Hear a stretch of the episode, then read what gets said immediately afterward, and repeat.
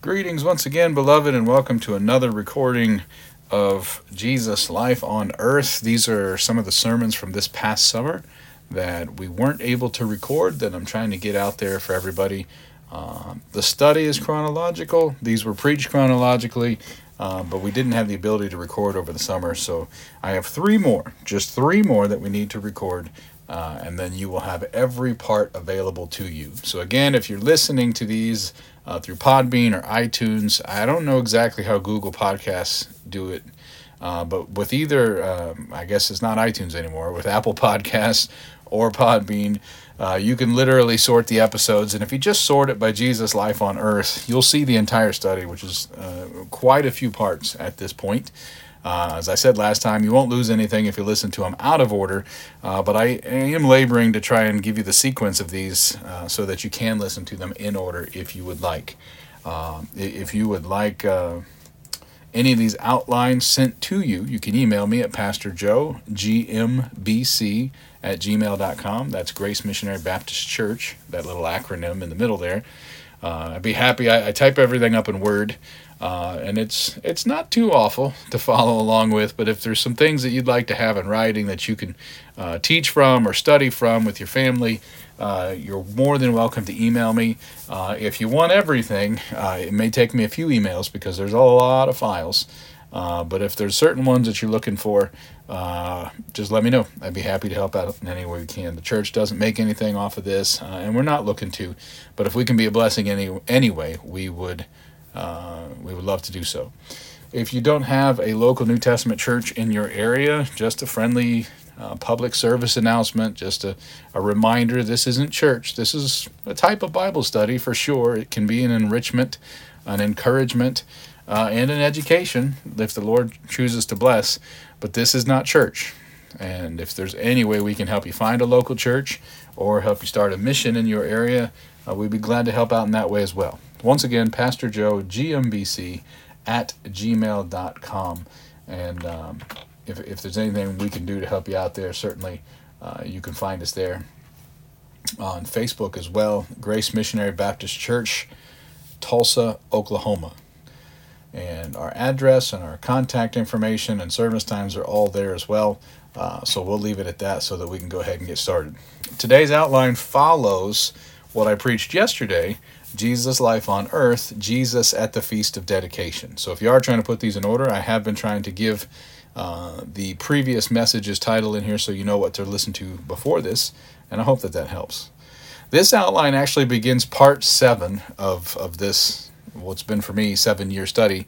Uh, but part seven, as far as how A.T. Robertson breaks down the Lord's ministry chronologically. This seventh part is in the Perean ministry. Uh, it spans from AD 29 to AD 30, and it covers roughly three and a half months of the Lord's ministry. And I can go ahead and tell you uh, that it, it has taken us longer than three and a half months to teach it. Uh, there's a lot here that the Lord is dealing with in the seventh part of his of his ministry, in the seventh portion, if you will. Uh, the eighth portion, just to give you some reference, uh, I believe the way I broke down my outline, the eighth portion of this study uh, will be the Lord's uh, time in Calvary, the cross, the, the passion, the sacrifice. Uh, and since we are still doing the Perean study in the present day on Sunday afternoons, uh, you understand that we're covering a lot, but we're also getting very, very close uh, to the end of recording all these older messages. So bear with me. The title of this message is Jesus Withdraws to Bethany Beyond Jordan. And you'll understand what Perean means as we go into it. It, it literally is referencing that beyond Jordan period, uh, but we'll, we'll get into it here. John chapter 10, verses 40, 41, and 42. And went away again beyond Jordan, which, again, that word Perean literally means beyond Jordan into the place where John at first baptized. And there he abode, Jesus. And many resorted unto him, and said, John did no miracle, but all things that John spake of this man were true. And many believed on him there. Throughout the gospel accounts, the only writer that specifically references Jesus going beyond Jordan at this time was John. Each of the other three make reference to his labors there, um, Matthew, in Matthew 19, verses 1 and 2, we read, And it came to pass that when Jesus had finished these sayings, he departed from Galilee and came into the coast of Judea, beyond Jordan, and great multitudes followed him, and he healed them there. Mark talks about it, John Mark, in uh, uh, Mark chapter 10, verse 1. And he arose from thence and cometh into the coast of Judea by the farther side of Jordan. And the people resort unto him again, and as he was wont, he taught them again. And there's also a reference in Dr. Luke's account in the verses that we'll aim to look at uh, here in a minute in this particular outline. We can start to see the benefits of doing a study like what we're doing here because we can see that if we were just reading Matthew's account or just reading Mark's account or really just reading John's account, uh, you can really blow by the fact that and Jesus traveled uh, and he and he went somewhere else. But it's significant when we put everything in order that we start to see this jigsaw puzzle for a complete picture of what the Lord's ministry was. And we can kind of follow the message that he's preaching because he's not preaching to a brand new group of people every time either. There are those that are following him. As we mentioned a couple of times already, there's a great portion of Luke that we're that that follows this particular study in which the Lord teaches for about four chapters, chapter 13 through 17, uh, there in Dr. Luke's account, that the Lord teaches on discipleship. And it's lesson after lesson after lesson on discipleship. It's a very long discussion uh, where he's interrupted by the Pharisees quite a few times and the scribes, but he's teaching on the idea of following him. Consider the cost. All of those things take place right there in Luke. We see the phrase here, the place where John at first baptized. And as for this reference, let's consider what Dr. Luke wrote in Luke chapter 3, verses 1 through 20. That way, again, we have a complete picture of where Jesus is. In Luke chapter 3, verse 1, we read Now in the fifteenth year of the reign of Tiberius Caesar, Pontius Pilate being governor over Judea, and Herod being tetrarch over Galilee, and his brother Philip tetrarch over Iturea, and of the region of Trachonitis, and Lysanias, uh, and Lysanias, the tetrarch of Abilene, Annas and Caiaphas being the high priests. And again, you can look at the introduction uh, if you want to go back and listen to that message. That covers a lot of what tetrarchs are and how all of this is broken down. Um, and that can be found on our feed as well. Uh, the word of God came unto John, the son of Zacharias, in the wilderness. And he came into all the country about Jordan preaching the baptism of repentance for the remission of sins. So, yes, we get what John's preaching there, but we also get the region, which is now very important because that's where Jesus is, in the place where John at first baptized. As it is written in the book of the words of Isaiah the prophet, saying, The voice of the one crying in the wilderness, Prepare ye the way of the Lord, make his path straight. Every valley shall be filled, and every mountain and hill shall be brought low, and the crooked shall be made straight, and the rough way shall be made smooth, and all flesh shall see the salvation of God. Then said he to the multitude that came forth to be baptized of him, O generation of vipers, who hath warned you to flee from the wrath to come? Remember, this is John the Baptist who's preaching here. He says, Bring forth therefore fruits worthy of repentance, and begin not to say within yourselves, We have Abraham to our father. For I say unto you that God is able of these stones to raise up children unto Abraham. This is very significant. One, the, idea of bringing forth fruits worthy of repentance, we, we are going to see that in a minute of what Jesus is now preaching in the Perean area. But it's also very significant because uh, the things that follow in that phrasing uh, of the Lord being able to raise up children unto Abraham with these stones, this comes uh, seemingly on the heels, uh, us reading it now, it comes on the heels of Jesus saying very similarly the same thing uh, in, his, in our previous lesson. So, what a wonderful opportunity for us to return to where John had said it first. And it goes on, and now also the axe is laid unto the root of the trees. Every tree, excuse me, every tree therefore which bringeth not forth good fruit is hewn down and cast into the fire. And the people asked him, saying, What shall we do then? He answereth, and said unto them, He that hath two coats, let him impart to him that hath, one, hath none. And he that hath meat, let him do likewise. Then came also the publicans to be baptized, and said unto him, Master, what shall we do? And he said unto them, Exact no more than that which is appointed to you. And the soldiers likewise demanded of him, saying, And what shall we do? And he said unto them, Do violence to no man, neither accuse any falsely, and be content with your wages. And as the people were in expectation, and all men mused in their hearts of John, whether he were the Christ or not, John answered, saying unto them, and, and this is very important I indeed baptize you with water, but one mightier than I cometh. These are very specific words that he's using here, and it speaks to what we're now seeing at the beginning uh, of, of this outline, John 10, verses 40 through 42. Coming back to that in just a minute. He says, The latchet of whose shoes I am not worthy to unloose. He shall baptize you with the Holy Ghost and with fire, whose fan is in his hand, and he will thoroughly purge his floor. And he will gather the wheat into his garner, but the chaff he will burn with fire unquenchable. And many other things in his exhortation preached he unto the people. But Herod the Tetrarch, being reproved by him for Herodias his brother Philip's wife, and for all the evils which Herod had done, added yet this above all, that he shut up John in prison. I know this is a long reading for us to go through just to establish the geography of our text, but it serves many purposes for this study.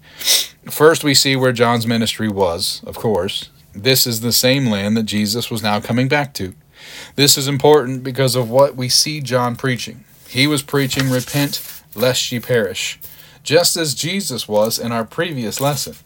He also taught to those crowds that one mightier than I cometh, which is significant to our study today, for he was there. These indeed were all things that John spake of this man, and they were true. These are phrases from just three verses in John that we started with today. All things that John spake of this man. And now you've heard what John spake of this man.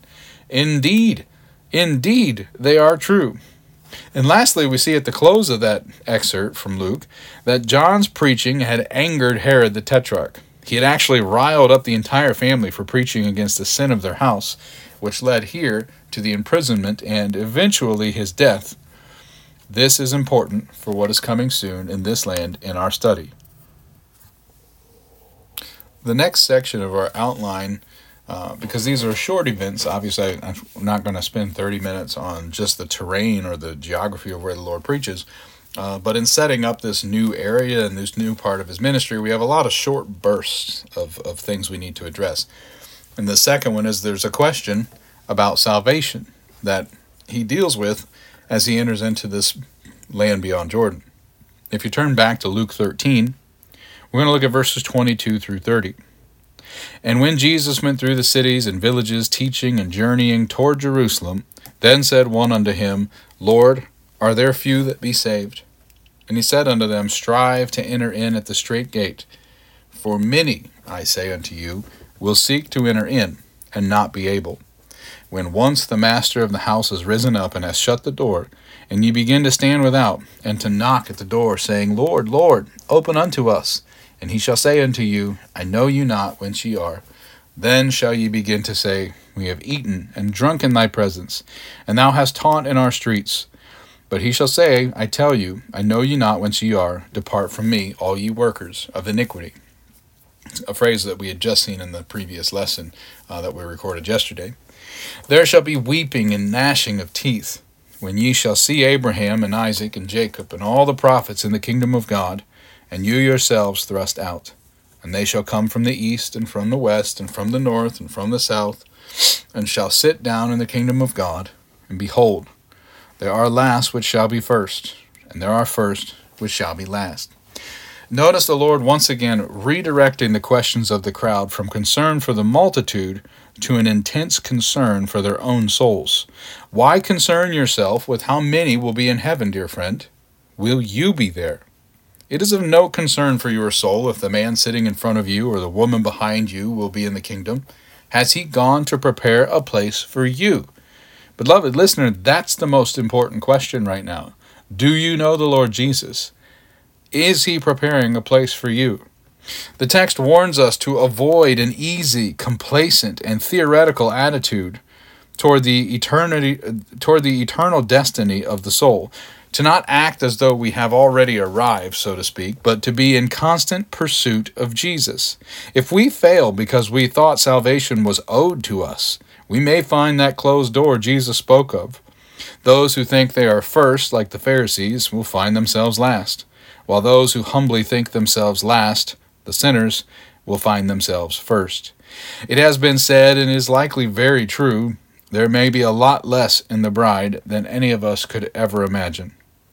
I wonder how many less are truly saved than we now believe there to be. How many people do you know in your life that truly confess to know Jesus as their Lord and Savior? And how many of them show fruit? I know of many I hope were saved, but honestly, I could likely count on one hand how many of those lived such a life for Jesus that there was little doubt from their fruit where they were going. And that is how we should live. We should live to uh, in such a way that others are impressed and left with very little doubt that you indeed are going to the kingdom, that you are something different, something special, something unique, and that you didn't you weren't born with it, you didn't achieve it, you didn't rise by the climbing of your, or the tugging on your own bootstraps, but you were made something new. Wycliffe, John Wycliffe wrote, So stringent was the Lord's ethical teaching that his hearers were sure that only a few could be saved.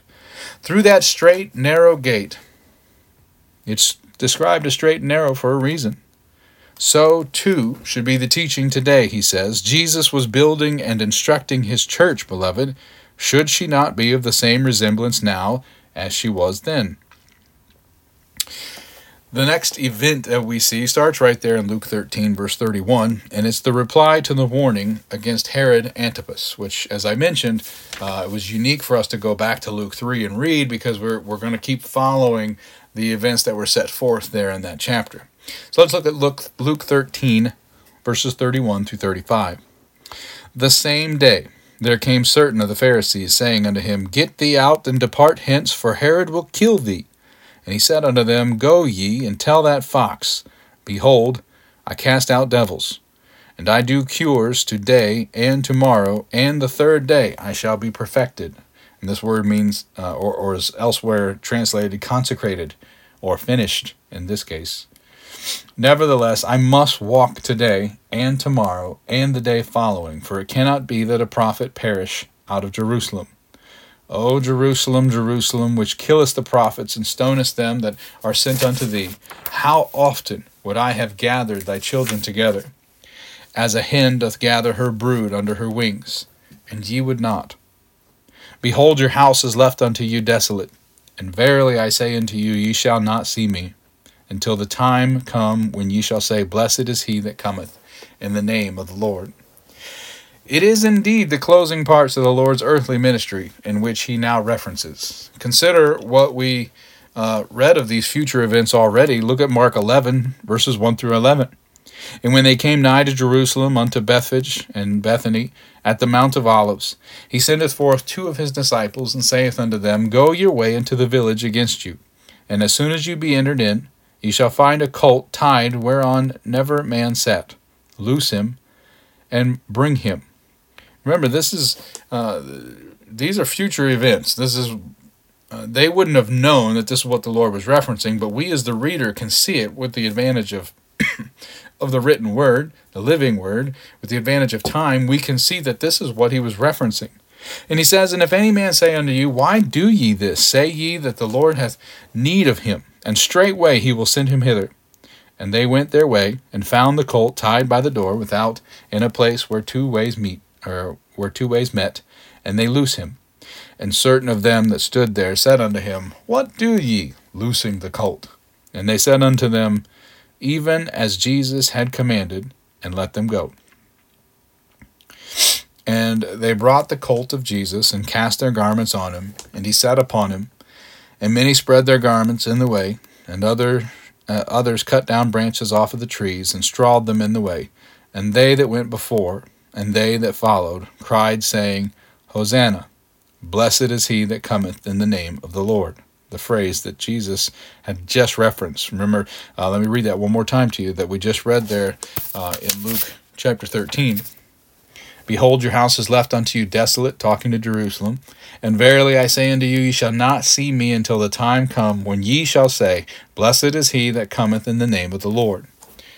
Continuing on there in Mark 11, Blessed be the kingdom of our father David, that cometh in the name of the Lord. Hosanna in the highest. And Jesus entered into Jerusalem, and into the temple. And when he had looked round about upon all things, and now the eventide was come, he went out unto Bethany with the twelve. Now, previously we read where the Lord spoke of a closed door, and now we see his heartfelt message for Jerusalem, the slayer of prophets. O Jerusalem, Jerusalem, which killest the prophets and stonest them that are sent unto thee. How often would I have gathered thy children together, as a hen doth gather her brood under her wings, and ye would not. Since Jesus was in the territory ruled by Herod Antipas, the Pharisees thought they could frighten him, but they were greatly mistaken. Here is why they were under the, this false assumption. Herod's father, Herod the Great, had killed the little children in Bethlehem. Remember Matthew 2, verses 16 through 18, where we read Then Herod, when he saw that he was mocked of the wise men, was exceeding wroth, and sent forth and slew all the children that were in Bethlehem, and in all the coast thereof from two years old and under, according to the time which he had diligently inquired of the wise men. Then was fulfilled that which was spoken by Jeremy the prophet, saying, In Ramah was there a voice heard, lamentation and weeping and great mourning, Rachel weeping for her children and would not be comforted because they are not. And Herod Antipas had slain John the Baptist, which we saw there in Luke 3. At the end, he was imprisoned by him. Uh, but if you'll turn to Luke 9, we see the end results of that. Now Herod the Tetrarch heard of all that ha- that was done by him, John the Baptist, or I'm sorry, Luke 9, verses 7 through 9. Now Herod the Tetrarch heard of all that was done by him, and he was perplexed because that it was said of some that John was risen from the dead, and of some that Elias had appeared, and of others that one of the old prophets was risen again. And Herod said, John have I beheaded, but who is this of whom I hear such things? And he desired to see him. So we have a confession given here. Herod knows that he killed John the Baptist, he removed his head. Uh, but this one, the, the message that we, we just read there in the beginning of this outline, back there in Luke 3, the things that are happening are so precise to what John the Baptist said uh, would happen that others are saying John the Baptist is surely risen from the dead. But Jesus is not afraid of these Pharisees. He's not afraid of Herod either. He lived on a divine timetable and knew that he could not die until his hour had come. You recall when he does die, he gives up the ghost. It was not stolen from him. John chapter 7, verse 30 then they sought to take him, but no man laid hands on him because his hour was not yet come. John chapter 8 verse 20. These words spake Jesus in the treasury as he taught in the temple, and no man laid hands on him, for his hour was not yet come. John 13 1. Now before the feast of the Passover, when Jesus knew that his hour was come, that he should depart out of this world unto the Father, having loved his own which were in the world, he loved them unto the end. John 17, verse 1 These words spake Jesus, and lifted up his eyes to heaven, and said, Father, the hour is come. Glorify the Son, that thy Son also may glorify thee. A divine timetable indeed, beloved. Behold, I cast out devils, and I do cures today and tomorrow, and the third day I shall be perfected. This is what we read there uh, in our text in Luke 13. The third day refers to our Lord's resurrection from the dead when his earthly work of redemption would be completed. Note the uh, in our Lord's words in verse 33 and connect it with how they connect with what was recorded by Dr. Luke earlier in chapter 11, verses 46 through 52. And Jesus said, Woe unto you also, ye lawyers! For ye laid men with burdens grievous to be borne, and ye yourselves touch not the burdens with one of your fingers. Woe unto you, for ye build the sepulchres of the prophets, and your fathers killed them. Truly ye bear witness, and ye allow the deeds of your fathers, for they indeed killed them, and ye build their sepulchres. Therefore also, said the wisdom of God, I will send them prophets and apostles, and some of them they shall slay and persecute that the blood of all the prophets, which was shed from the foundation of the world, may be required of this generation. From the blood of Abel unto the blood of Zacharias, which perished between the altar and the temple, verily I say unto you, it shall be required of this generation. Woe unto you, lawyers, for ye have not, uh, for ye have taken away the key of knowledge. Ye entered not in yourselves, and them that were entering in ye hindered. what a uh, understand there's a lot of text that we're reading here, but what a an amazing experience to see that everything that has come before is connected to everything that has come after, and nothing is separated, nothing is deviated, nothing has changed. uh, it's just it's it's mind blowing to think of exactly. Uh, just think of the benefit, beloved, of, of being able to see these things connect the way we're doing now. The Lord allowed for this.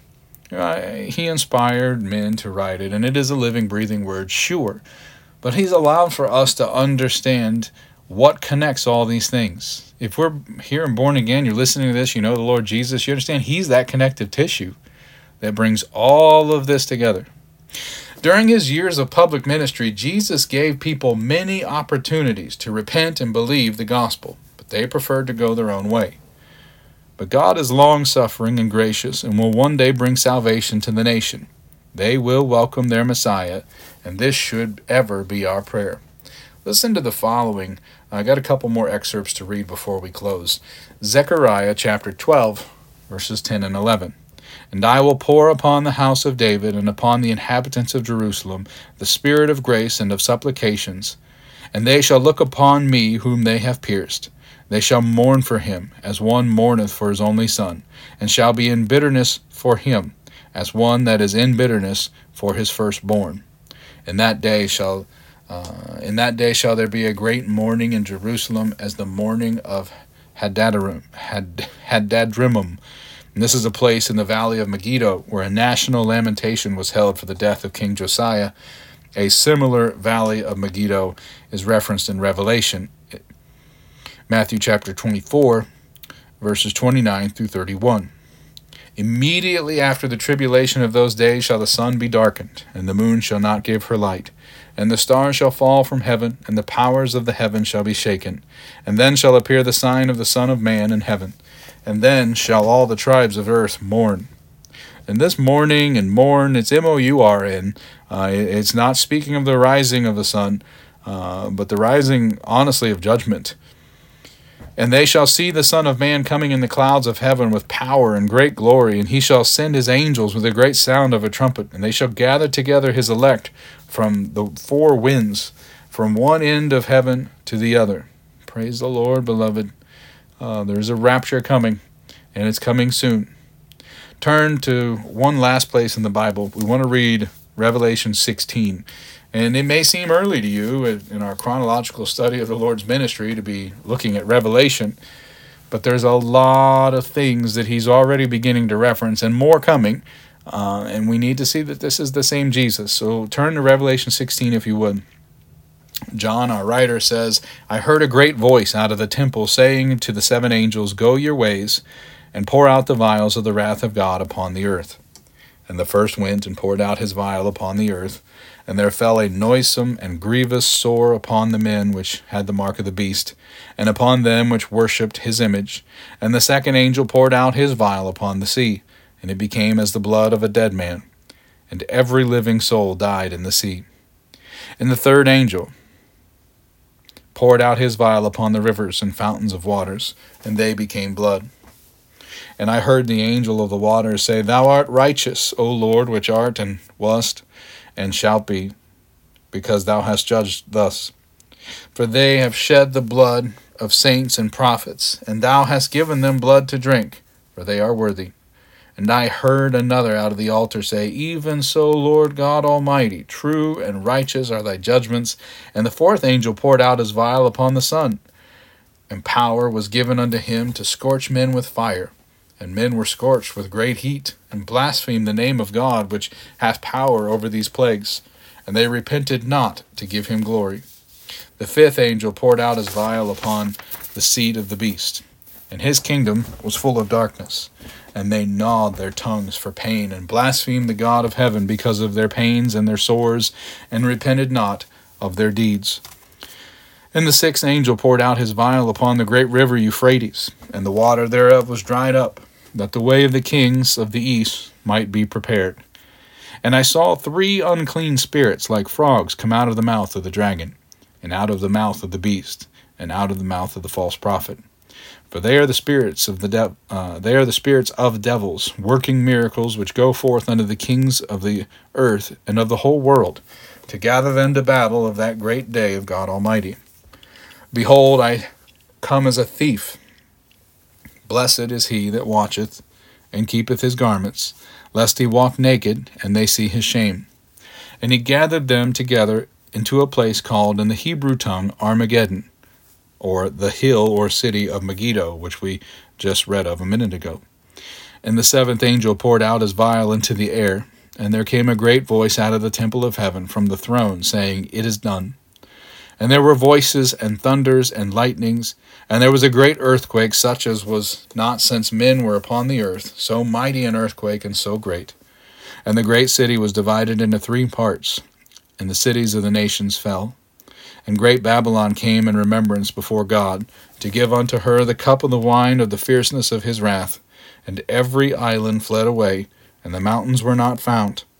And there fell upon men a great hail out of heaven every stone about the weight of a talent. And men blasphemed God because of the plague of the hail, for the plague thereof was exceeding great. At the end of everything, beloved, God will have His. Heavenly Father, we ask, Lord, your mercy upon us, for we are sinners. Your mercy upon the hearer, Father, and if they don't know you, I pray, Lord, today's the day. This 16th chapter of Revelation this is not something that we should take lightly. it is a great mercy, Father, that you would reveal this unto us. I don't know that our minds can truly comprehend all that is depicted here. But I pray, Father, the sinner, even my old man nature, though I am redeemed, would quiver at the thought of such judgment. It's deserved. We have rebelled. Oh, Lord, help the hard hearted that might hear this message, that they would not hear this in vain, Father. Help them to hear of these that are so stubborn, so hard hearted, that even in the face of these vials, they would blaspheme and mock you.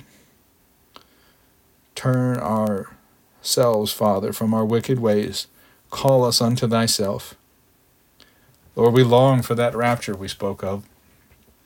Those of us who are indeed born again. We long for the returning of our Lord and Savior, that we will see him as he really is, that we will come to bask in his light and in his warmth. Help us, Father, for the remaining hours in this world, for the heartache and the suffering that we are experiencing presently. Lord, we just ask and plead for your mercy if it be your will. And we ask all these things in Jesus' name. Amen.